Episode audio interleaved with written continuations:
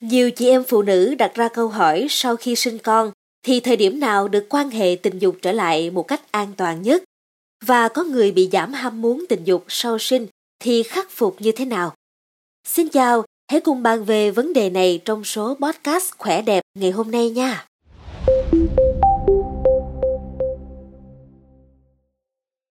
Sau sinh thì thời điểm nào được quan hệ tình dục trở lại một cách an toàn nhất?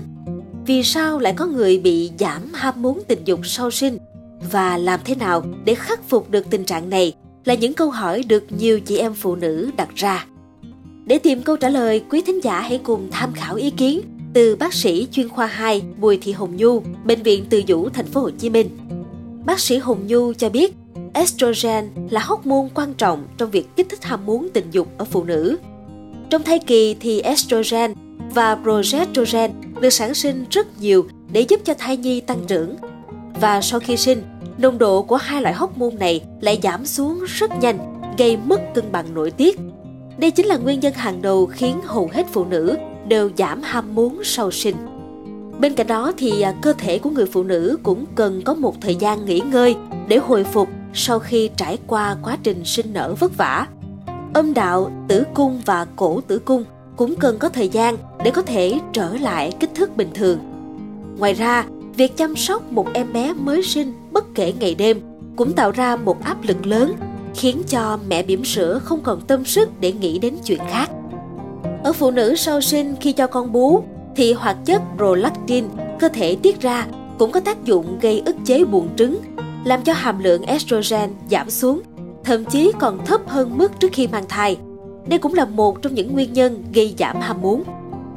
Ngoài ra, những lo lắng về ngoại hình cũng như về tình trạng vết mổ hay là vết khâu âm đạo sau sinh cũng khiến cho phụ nữ giảm hưng phấn, không thoải mái, thậm chí là cảm thấy căng thẳng với chuyện vợ chồng.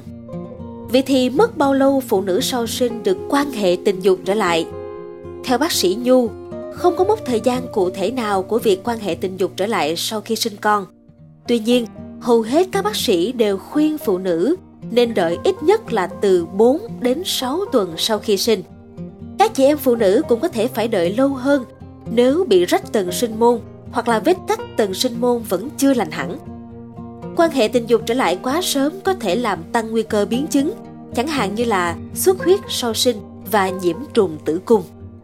Thực tế, thời gian phụ thuộc rất nhiều vào chính bản thân của chị em phụ nữ. Hãy tự hỏi bản thân bạn là bạn có cảm thấy sẵn sàng về mặt cảm xúc cho tình dục không?